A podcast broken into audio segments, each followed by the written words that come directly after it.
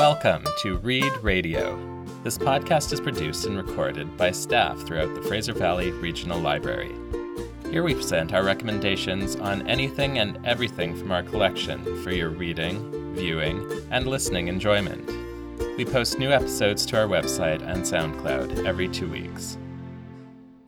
Hi, I'm Austin, and I'm a librarian at Port Coquitlam's Terry Fox Library. Today, I'm going to tell you about Jonathan Dee's 2017 novel, The Locals. The Locals is Dee's seventh novel and focuses on a small, working class New England town that elects billionaire Philip Hadi as their mayor. Hadi is a vacationer who flees to the town from New York following 9 11. He foregoes the position's small salary and uses his own wealth to lower taxes and prevent the rapid change and downfall of the community.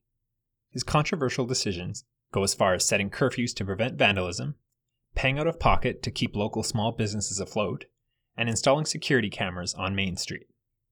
And yet, this story isn't really about Hadi and isn't his to tell. It's about the locals in town, the townies, whose lives are distorted by Hadi's wealth and power. By rapidly switching from different viewpoints in the town, from disgruntled elementary school staff to the posh owner of a restaurant built to attract tourists, to the town's sole police officer, the author paints a living and breathing community a community full of characters to love, and more often, love to hate.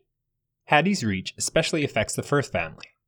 Mark Firth, a contractor and the novel's central character, is inspired by Hattie and springboarded into wealth by investing in the housing boom. His brother Jerry, an unemployed right wing political blogger, remains cautious and paranoid of the mayor's wealth and influence in the community. After all, no outsider would spend their own wealth to improve the small town, right? This novel has a relaxed pace and a broad focus, but its interesting cast of characters, gray morality, and sweeping view of a period of time in small town America makes it a thought provoking and enjoyable read. I particularly liked its shifting perspectives, the way it subverts expectations, and Jonathan Dee's portrayal of the relationship between the town's locals and its vacationers. This will immediately feel familiar to those who, like me, grew up in a small rural community. If you think The local sounds like a good read, I recommend you check it out at your local library. Thanks for listening to our show. Would you like lists of new titles emailed to you every month?